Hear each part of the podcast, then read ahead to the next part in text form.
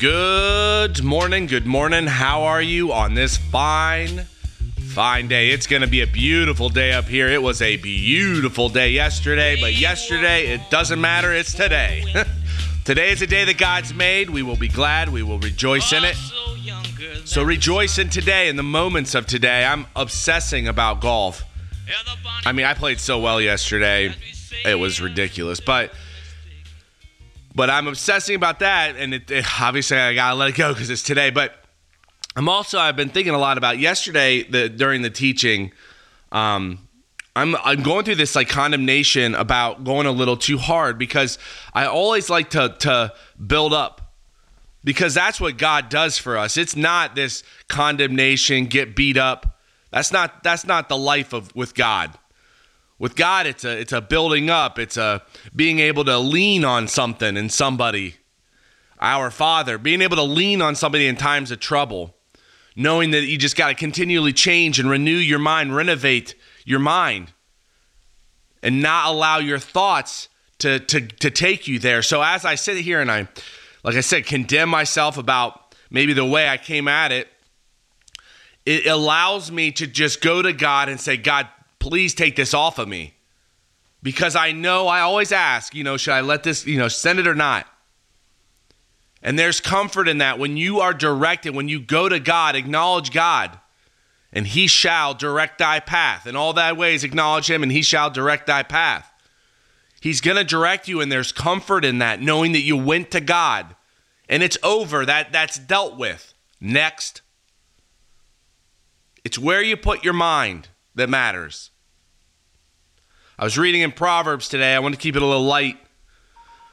Proverbs chapter 10, verse 1 A wise son maketh a glad father, but a foolish son is the heaviness of his mother. Be a good son. And not just a good son to your parents, be a good son to God. Verse 2 treasures of wickedness, and this is a depository, a cellar, an armory, or a storehouse of wickedness profit nothing. But righteousness delivereth from death, or the state of death. Because you're righteous, because you believe in the name of Jesus Christ, you are delivered from that state. We are past this life. Verse 3 The Lord will not suffer the soul of the righteous to famish or hunger. And I love that. Everything is temporary. And at the end, you're not going to look back and think that God didn't give enough. He's going to give you every single thing you wanted. It might not be on your time schedule, in your time frame, but He's going to do it. I promise you that. But he casteth away the substance of the wicked. He becometh poor that dealeth with a slack or deceitful hand, but the hand of the diligent maketh rich. And I this is one of my favorite words, diligent. It's incisive, having the quality of cutting or separate separating the superficial. If you have the quality of separating the super, superficial, the things that don't matter, and you have a firm resolution and a settled purpose and an absolute direction, that's going to make you rich. And it's rich in, the, in God's richness.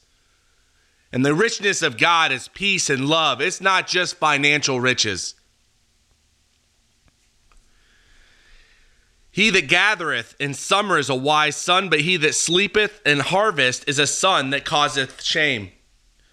Now this one's really I this one I love too because God sets the seasons. So if the season is to work, you just go out there and work. But if the season is to rest, and this is the one I have a problem with, rest. Enjoy the seasons that God gives you in life. The season that you're in. What season are you in? Do you have children? Are you in the season of children? And that's a whole other thing. I watch my brother and sister in law. Man, that's a lot of work. Or are you in a period of rest? If you're in that period of stillness, enjoy it for the moment because you're not always going to have it. And it's hard to be peaceful in that stillness. That's for sure. I want to just do a couple more.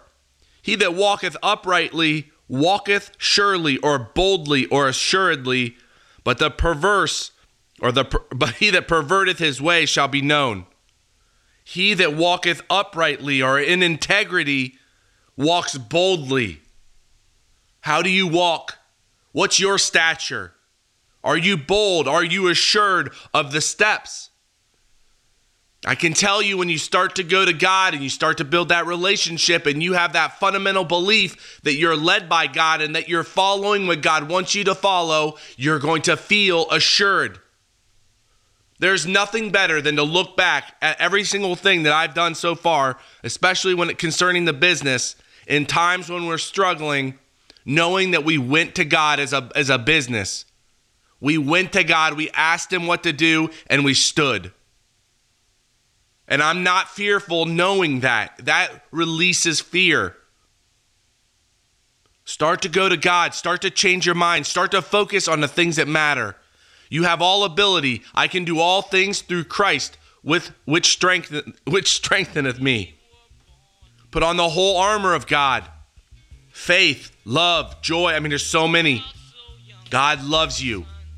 Have a phenomenal day today. Pray the big prayers. Lift them all up in the name of Jesus Christ and have a great day. God bless you, and I'll talk to you tomorrow.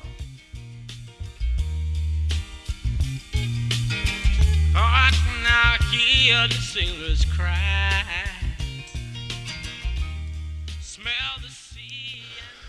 Well, Heavenly Father, thank you so much for today, and I thank you for the release. I thank you that I can go to you and um, just be settled in that knowing that you obviously forgive, but also that uh, you're there building me up. I thank you for the just each and every one of your believers that you just take care of them today, bless them, show them your will, show them, show them um, just anything you want to show them. And I thank you again for your word and how much it builds up, and for the moments and for the time. And I thank you so much for the the beautiful day yesterday and your creation.